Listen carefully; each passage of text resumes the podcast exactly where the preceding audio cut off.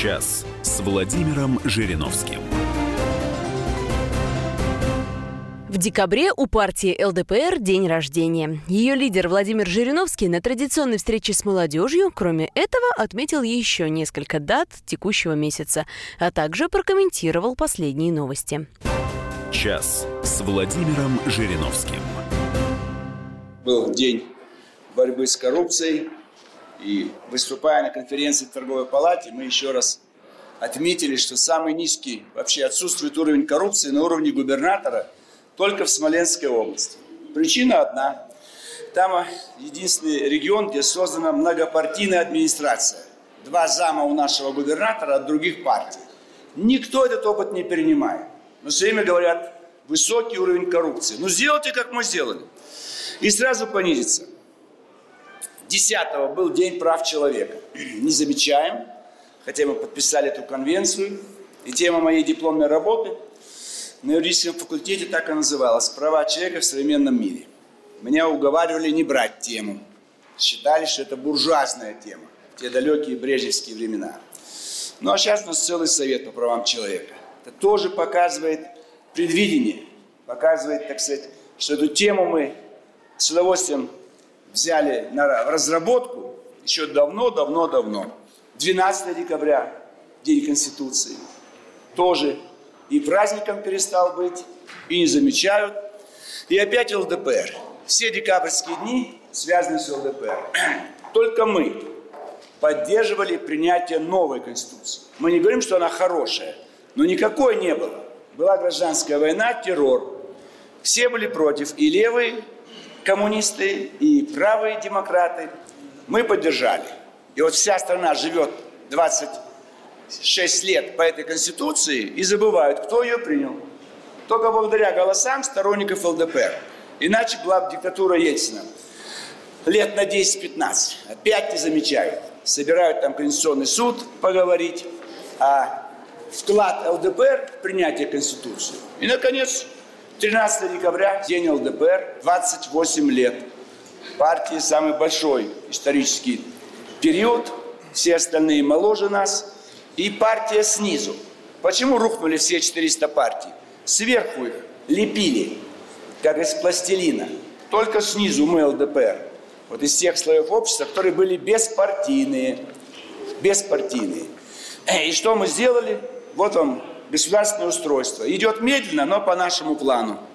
По плану Ильина и других великих наших предшественников.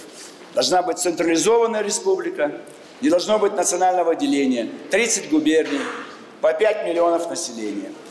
И мы к этому придем, но с большим опозданием. Упор на государственный сектор промышленности. Мы видим сегодня госкорпорации эту тенденцию выдерживают. И внешняя политика. Вот победа на Сирийском фронте 11 декабря должно быть стать днем воинской славы. День победы русской армии в борьбе с мировым террором на всем Ближнем Востоке. Сюда можно и Афганистан включить, и Среднюю Азию, в Таджикистане стоит наша армия, и Армения стоит наша армия, и сегодня стоят наши солдаты и летчики, ну, вооруженные силы в Сирии. То направление, которое мы определили в наших трудах. Особенно книга «Последний бросок на юг». То есть вот день ЛДПР мы через два года будем праздновать 30-летие партии, очень многое уже осуществлено. И самое главное, мы единственные дали правильный прогноз и по государственному устройству, и по внешней политике, и по тому вопросу, который сейчас будем обсуждать. Поддержка демографического процесса, помощь матерям, женщинам, семье, молодой семье и так далее. Час с Владимиром Жириновским.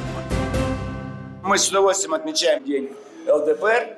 Но эта дата не круглая, 28 лет, а будем готовиться к круглой дате 13 э, декабря 2019 года.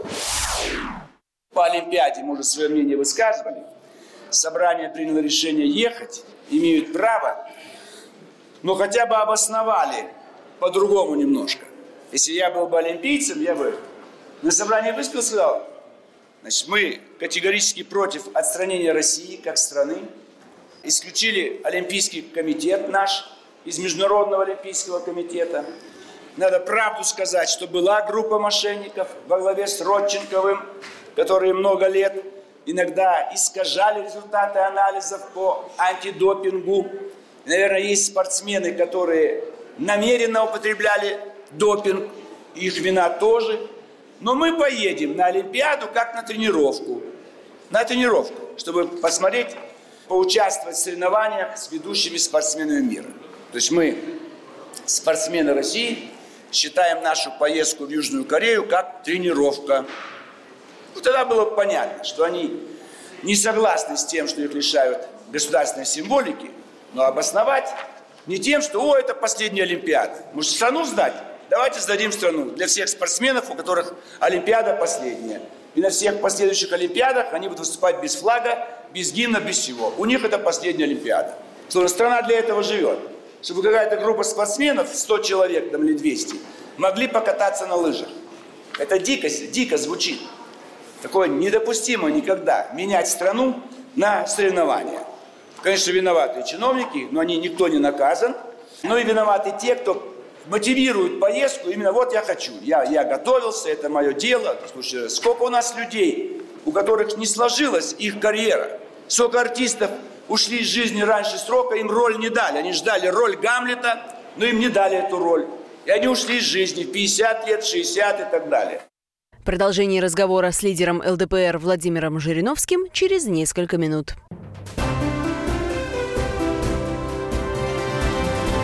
Час с Владимиром Жириновским. О важности анализировать исторические события лидер ЛДПР говорил неоднократно. И на очередной встрече еще раз это подчеркнул. Час с Владимиром Жириновским. Очень полезно проводить, в данном случае мы не по-русски назвали, тест по истории Отечества, да? Из трех слов два не русских. Или экзамены говорят. Русское слово проверка. Проверить знания. Вот все по-русски. Бояться этого не надо. Это должно проходить внезапно, постоянно, во всех учебных заведениях, и школы, и вузы, и вот по линии общественных организаций, государственных. Суббота должна быть проверкой знаний. Пусть люди приходят, проверяют, смотрят. Это их будет стимулировать лучше изучать. Но какая ошибка у нас в этом вопросе была, есть и, к сожалению, остается? Мы делаем упор на даты. Вот когда было это событие? Или вот назовите мне фамилию, вот этот человек был там каким-то э, знаменательной фигурой. Вот человек э, угадать должен. Сейчас у вас в тесте есть там вопрос назвать имя какого-то крепостного который что-то когда-то себя проявил. Я никогда его фамилию не знал, близко. А мне уже 70 лет. Почему же кто-то в 20 лет должен знать фамилию этого крепостного? Виноват, видимо, есть факт. Я ими вообще недоволен. Они у нас сегодня изучают историю, но не видят современную историю. Они никогда не позвали туда депутатов на исторический факультет. Как они учат ее? Надо же смотреть, какую оценку мы сегодня даем. Поэтому цифры очень важны, конечно. Нужна аналитика. Пусть вы дату точно не знаете. Вот, допустим, э, свержение монархии. Это величайшее событие в нашей стране. Причины. Причины. Допустим, э, шла война, обозленность населения, правильно? Экономические проблемы. Они всегда есть в любой стране мира. Наступление каких-то, может, даже голод, значит, безработица и так далее. Мобилизация. Все правильно. А вот еще одну причину никто не может назвать. Только я ее называю всегда, все остальные не учитывают ее. Устала страна от этой царской семьи. 300 лет, семья Романовых. Почему устала? Все решал царь и царица. Всех министров они назначали. Депутаты устали, нету прав. Все правительство формирует царь, а он подбирал плохих людей. Почему? Он не хотел, чтобы был популярный министр, как Столыпин. Его это бесило. Он царь, а министра уважают больше. Причину нужно знать. Иначе, если мы будем даты знать, вот, э, Брусиловский прорыв, когда он был? А он нужен был? А? Нужен был? Быстрее отвечайте. Нет. Почему? Брусиловский прорыв был против австро-венгерской армии. Она слабая. Мы ее потеснили, а немцы пошли в наступление, и мы проиграли. Зачем нужно было злить немцев? Стоять! Пускай они дерутся с французами, с британцами. В 17-м Америка включила строй. Брусилов герой, а этот героизм нам нанес огромный вред. Ну, вхождение в Афганистан. Кто принял решение? И надо было ли входить? Это совсем свежее. Быстро все были против. И Устинов, он был министр обороны, он понимал, что гибель солдат. Андропов понимал по линии КГБ, что это тоже толку не будет. Министр иностранных дел понимал, что поднимется шум, начнут вводить санкции. Лично Брежнев. А почему? Почему он принял лично? Он не хотел сперва. Он принял решение после того, как его друг Тараки, Нур Мухаммед Тараки, возглавлявший левую партию в Афганистане, был задушен в спальне, то есть убит. Его уничтожает его соперник. Да Сталин убивает Ленина, такой вариант. Ленин это Тараки, а Сталин второй человек. Он там, как это так, моего друга задушили. И давайте, посылайте войска. Ну что это такое? А к чему это привело? Аналитика должна быть у вас. Советско-финская война. В чем ее главный порог? Мы показали немцам слабость нашей армии. И это привело к окончательному принятию Гитлером решения напасть на Советский Союз через два года. Он видит, как мы там затормозились. Маленькая финская армия, маленькая Финляндия, мы там пол, три-четыре месяца стоим, и погибло огромное количество солдат. То же самое Афганистан. Нас, американцы, не хотели никогда нападать. Мы были равны две великих державы. Когда мы застряли в Афганистане, и сотни трупов, а, это армия слабая. И начался следующий этап перестройки, кончившийся развалом. То есть финская война привела к войне с Гитлером, вхождение в Афганистан привел к разгрому Советского Союза. Вот это должна быть у вас аналитика. Час с Владимиром Жириновским. У меня был вопрос, до сих пор его помню. Это дикость экзаменов. До сих пор я помню, 60 лет, вопрос. Второй вопрос, значит, первый вопрос. Наступление советской армии в районе Румынии, 44 год. Я, да, столько войск, пошли наступление, все, Бухарест. Второй, сколько там? Вторая пятилетка, итоги ее. Ну, зачем мне это нужно знать? Где пятилетка? Где страна? Столько-то грузовиков выпустили, столько-то станков выпустили. Это же все ушло из головы. Поэтому нужно анализ. А для чего нужны были эти пятилетние планы? А где они были еще? А кто-то достиг успех от жесткого планирования? Планирование быть, но гибкое. То есть вот будущее ваше познание жизни, любые тесты проходите, не стесняйтесь, получите низкую оценку, там что-то вы не узнаете, не в цифрах дело – а вы должны научиться анализировать, почему это происходит. Совсем свежие события. Трамп признал, что Иерусалим – столица Израиля. Это история. Началась она в 95 году. Для чего он это сделал? Это же главное. Какая разница, что он 6 декабря объявил в Вашингтоне? Какая разница, что в 95 году Конгресс США принял решение? Сегодня почему? Почему все президенты не стали это говорить? А Трамп сказал, вот живая история. В университетах говорят об этом. Пресса наша пишет об этом, никто ничего. Против Трампа уже целый год пресса американская ведет ожесточенную борьбу. Пресса имеет значение, телевидение, интернет, ну все, все, что информация. Как остановить их? Как? Он их уже от, э, отнекивается, там фейковые новости, не играет роли. Они в основном евреи. Вот он им делает подарок. В ваших руках все газеты. Вы мечтаете, чтобы Иерусалим был столицей? Я вам делаю. Сейчас вы увидите, как изменится Э, отношения всей американской прессы к Трампу сразу затихнут. Меньше будут травить. Ибо все президенты, которые любили прессу, боялись объявить Иерусалим столицей. А он не испугался. Почему? Он устал от враждебного отношения с американской прессой. Кто это знает? Только я один. Мне пятерку по всем тестам за всю историю человечества. Но я это Знания приобретаю каждый день. С 6 утра и до 12 ночи. Иногда в 4 утра я уже не сплю. Все радиостанции я слушаю, все, так сказать, телеканалы. Читаю 50% печатных материалов. Поэтому бой мозгов, я вас призываю. Показывают вот такие мышцы там вообще. Целое ведро здесь у него и здесь. Он умрет. Он накачал себя всякой гадостью. Ну, хоть показать, Ух, какие мышцы, какие ноги. Это чушь, мозги. Только мозги побеждают. Вот Америка скупает мозги, а не спортсменов, там, тяжеловесов, там, еще что такое. Вот мозги свои тренируйте. И по-русски надо называть «бой мозгов». Продолжение разговора с лидером ЛДПР Владимиром Жириновским через несколько минут. Час с Владимиром Жириновским. Встречи лидера ЛДПР Владимира Жириновского со студентами стали уже традиционными. На этот раз было много вопросов о роли партии в жизни страны, принимаемых законопроектах и решении трудового вопроса молодежи. Час с Владимиром Жириновским. А стоит назначать губернаторов или их надо выбирать? Вот вот проблема. Идеальный вариант по жизни. Мы всех должны выбирать, как в Америке. Участкового выбирают, судью, у нас этого нет. Допустим, депутатов мы выбираем, президента, губернатор. Но здесь ошибка.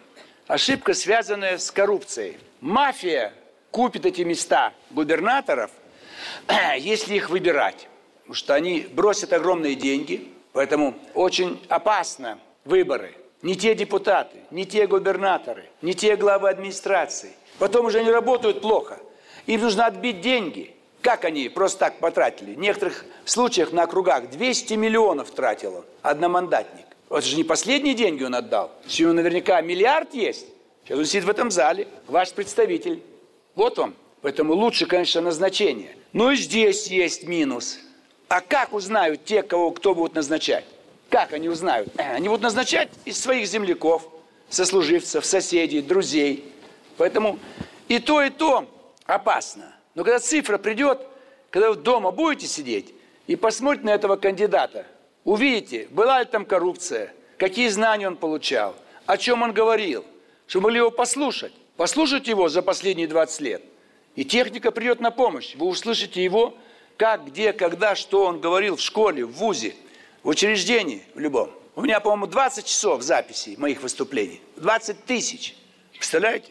Вот цифра поможет когда были первые выборы президента, Ельцин, 91 год, к нему приехала куча американцев, консультанты, политтехнологи, полито и денег, сотни миллионов, даже миллиарды.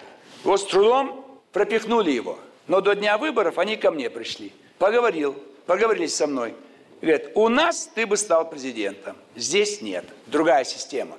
Поэтому вот как бы э, означает, что э, в принципе выборы – это лучшая демократия парламентская республика, но для нас опасно. Поэтому выбираем более худший вариант. Назначать, но если опять талант не сможет пробиться. Потому что кто назначает, он назначит себе подобных подхалимов и так далее. То есть техника должна помочь. Чтобы мы не контактировали с партиями, с профсоюзами, никаких избиркомов. Все у вас будет на дисплее дома. Вы всех увидите, услышите, когда, что, кто такие, почему. И сами определите, какой закон принять, кого в депутаты, кого в министры и в губернаторы. Имея юридическую стажировку, могу сказать, что наши законопроекты не всегда составляются корректно. А не считаете ли вы, что формулировать их текст должны профессиональные юристы, экономисты и так далее? Ведь депутаты не всегда имеют такое образование.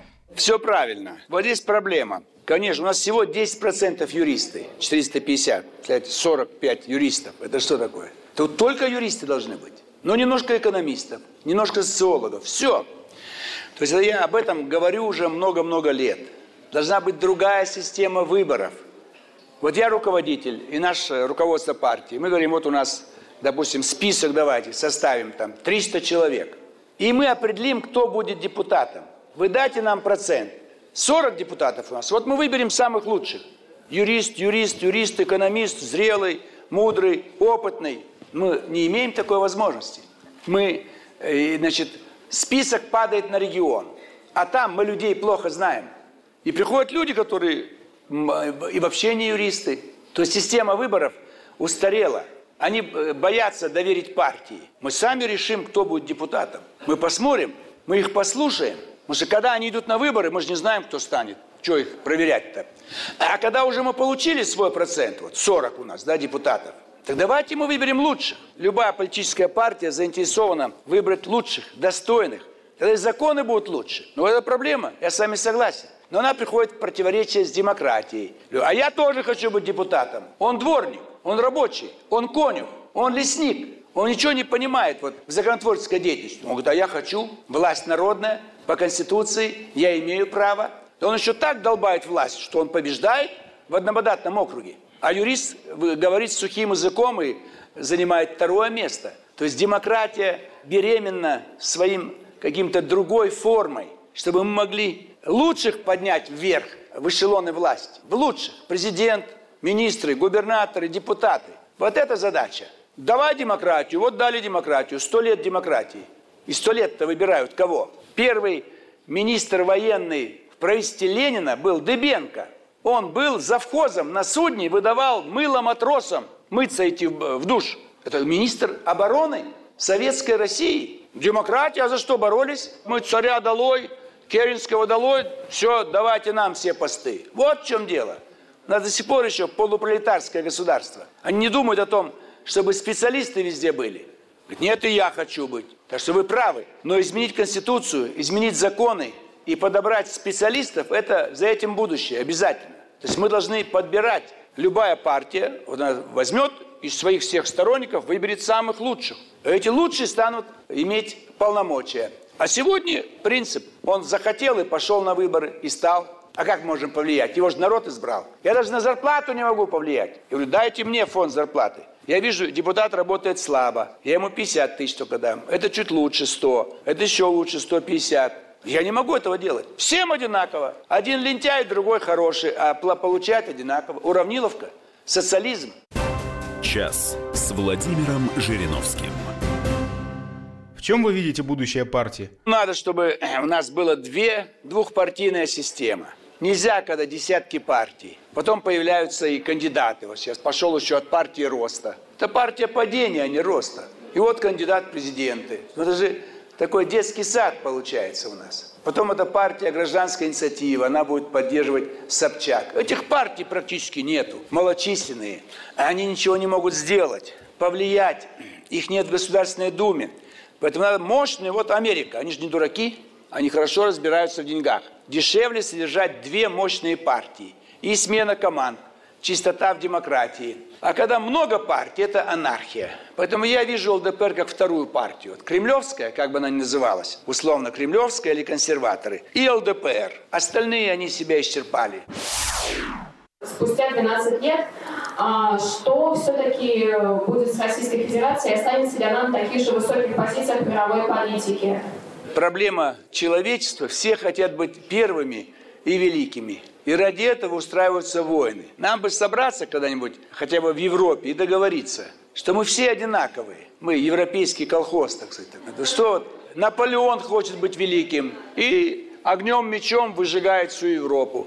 Гитлер великим, огнем мечом выжигает всю Европу. Сталин, Ленин, даешь всемирную коммунистическую революцию. Вот ИГИЛ, даешь исламский халифат. То есть вам, молодым, хочется чего-то великого, большого. То есть, чтобы вы были Чайковский, там, Челентано, Пеле, Месси. Это хорошо, но это не получится. Поэтому, конечно, Россия всегда будет одна из ведущих держав.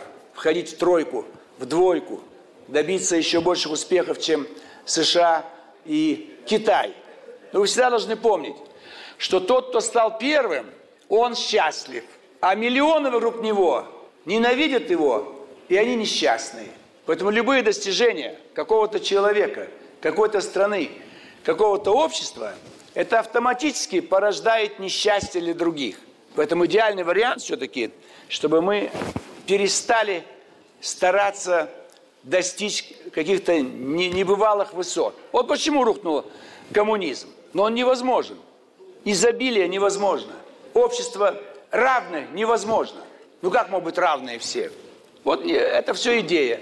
Философы сидят, а вот давайте, пусть будет коммунизм у нас. Без собственности, без фабрикантов, без помещиков, без жандармов, без армии, без государства.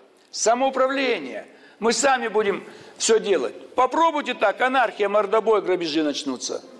Не получится. Человек голодный, человек хочет одеться, человек хочет жить лучше. Продолжение разговора лидера ЛДПР Владимира Жириновского со студентами через несколько минут.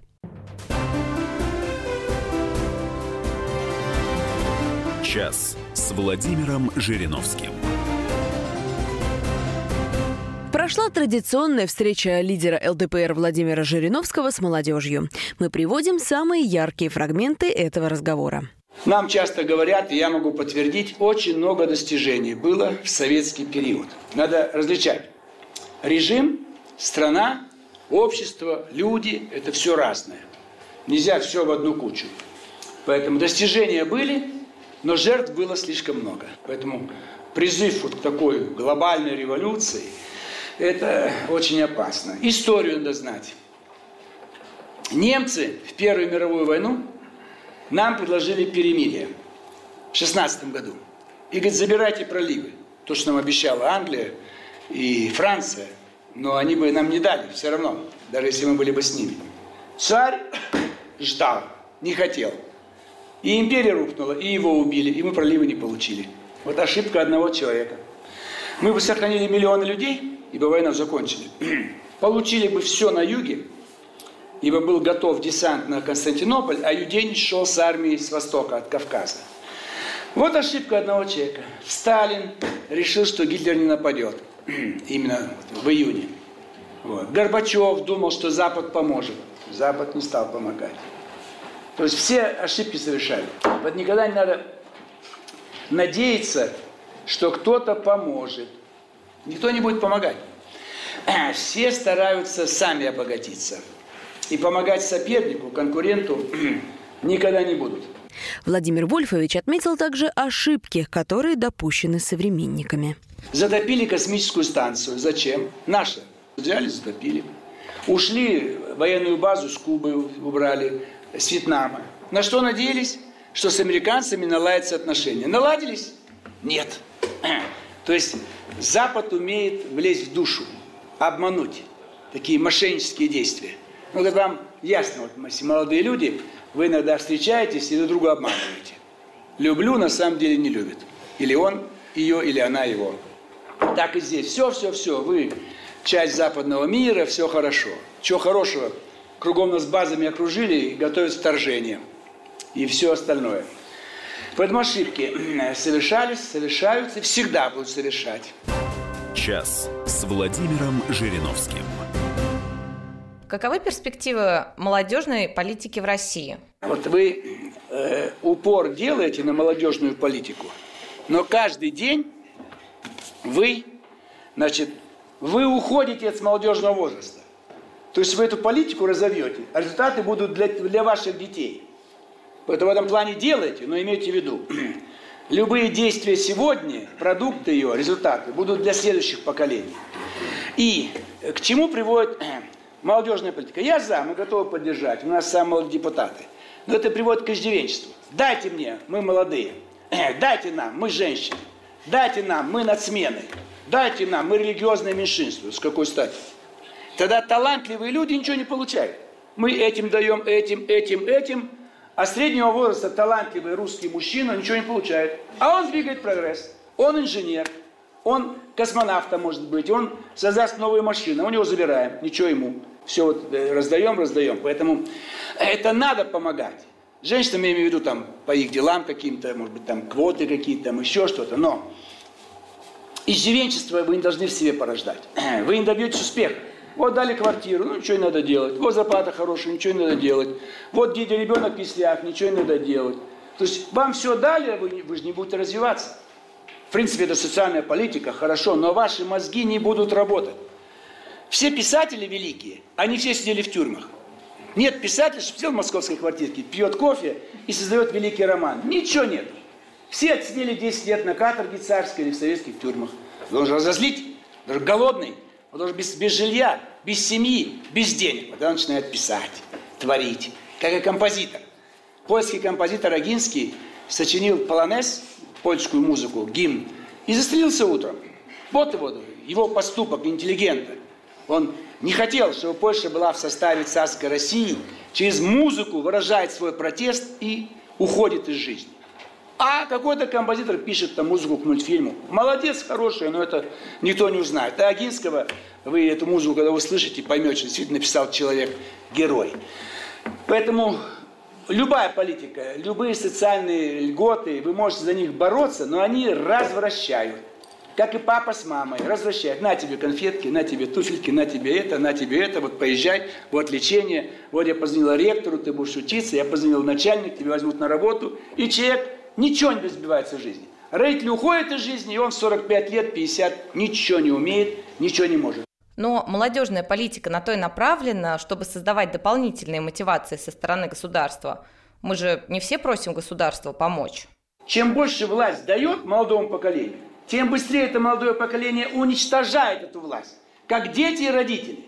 К сожалению, говорю, не про ваших родителей. Большинство детей ждут, когда умрут папа с мамой, взять квартиру, машину, деньги, наследство. Не так напрямую, скорее умирай. Но внутри он ждет, а что мне останется в наследство. Так и поколение пришедших а вы, старики, уходите. Мы будем управлять. Опыта нет. Но вы добились, что вам открыли все шлюзы. Пожалуйста, заходите. Но после этого вы, как молодые волки, начинаете там зачат рвать на части, там лисят, все то, что вас не устраивает. Я за. Но власть боится вас всегда. Если вам дать учителя хорошего, плохих надо увольнять, куда их девать? Они выйдут на улицы, они будут приставать. Если вам дать возможность выбирать врача, опять вы одного выберете, остальных выгонять. Полицейского, прокурора, судью выбирать. То есть на улице окажутся обозленных миллионы людей. И они будут свергать эту власть, которая вам дала такую возможность. Учиться в школах с лучшими учителями, лечиться в больницах с лучшими врачами и не бояться судью полицейского. То есть опять власть этого боится. Она хочет, ей выгодно, чтобы молодое поколение быстрее пришло. Ваша энергетика, ваш творческий ум, вся, вся наука и спорт до 30 лет. Объективно власть заинтересована дать вам много. Но чтобы вам дать, надо других убрать. Куда их девать? А? профилировать. Думаешь, что легко? 30 лет, 40 лет, давай иди, учись на курсах. Будешь теперь швей мотористка, да? А он был. То есть людям не хочется. Ко мне пришел родственник, он инженер был, оборонное предприятие. Оборонное предприятие закрыли, его сын получает больше, чем он. Сын тогда получал, то сейчас уже больше. 50, а он 15 тысяч. Ну, вот мне стыдно. Мой сын меня обогнал в три раза больше. Я инженер. Я, так сказать, работал оборонным. А он кто такой? Где-то в, э, в частном банке, там, клерк жаркий. И он уже 50 тысяч получал. Сейчас они вообще по миллиону хапают. Поэтому это вопрос в этом заключается, что государство, оно боится. Вам дорогу дать правильно, что делать со средним поколением, со старшим. Вот сейчас орфанные заболевания. Все время коммунисты требуют дать больше денег. Чтобы дать больше денег им, у них редкие заболевания, их, допустим, 1%. И вот 90% обычные болезни. Если мы заберем у них, дадим сюда. Значит, он один выздоровеет, а они 10 умрут. Что будет делать государство? Конечно, не будет давать туда. Но как это объяснить? Родители с детьми, у которых редкое заболевание, скажут, а почему не даете денег? Как поднимать, давайте дадим, давайте дадим. Тогда у них нужно забрать. Деньги-то одни и те же на здравоохранение. Сектора, из а? какого сектора? Там, там тоже будет проблема. Из какого? Из образования? Нет, часть школ закроем. Нету денег надо на финансирование. И у армии заберем. Будем проигрывать сражения, как в Сирии. Это легко говорить, у кого-то взять. Пожалуйста, можно взять у наших банкиров. Они пучу строят, переворот, оранжевую революцию, у них много денег. Ведь все революции за деньги. Вы что думаете, вышли на улице Петрограда действительно патриоты? Там вы видели молодежь? Там шли обозленные женщины, в основном разведенные. Шли солдаты, дезертиры, кто не хотели воевать. Вот кто шел. Там ошибка была. Путиловский завод, самый мощный, 40 тысяч взяли, уволили. Вот ошибка была. Это недосмотр хозяина завода, Путилов. Зачем-то ну, сейчас тревожно в Петрограде, война. Но деньги он не может сплатить им, они требуют повышения, а у него нет денег на повышение. 30% повысить 40 тысяч. Где у него лишние миллионы? И революция вот объективно возникает революционная ситуация. Потом они уже локти кусают, а потом уже поздно все. В финале Владимир Жириновский сказал несколько слов о себе и дал наставление сегодняшним студентам. Никогда не искал себе учителя и наставника. Всегда видел их отрицательные стороны. Шел вперед и учился, учился, учился. Вот университет поступил, объявление, идет набор слушателей вечернего университета марксизм Пойду и я. Какой факультет? Международные отношения. Потом, если вот я узнаю, что на юрфак иду, то есть курсы, язык английский, французский, немецкий, то есть, но перебора не должно быть. Перебора. Меня интересовала политика. Но вы должны определиться сперва. Просто так надо шарахаться. Художник, депутат, полицейский, там, не знаю, аниматор где-нибудь там, э, каком на каком-то курорте. А что должно у вас? Не надо... Мода, вот самая опасная мода. Сколько лет мы при советской власти мечтали о джинсах. И когда они стали в свободной продаже, мне стало противно. Мне дарили их, я ни одни не одел ни разу. Все раздал дальше. так и не опротили тогда, когда они были в моде. То есть не надо за модой гнаться. Прическа, ради бога, там одежда, вам хочется одеваться красиво. Но мода в профессии – это страшно. Вы должны заниматься любимым делом. Вы слушали самые яркие фрагменты беседы лидера ЛДПР Владимира Жириновского с молодежью. Час с Владимиром Жириновским.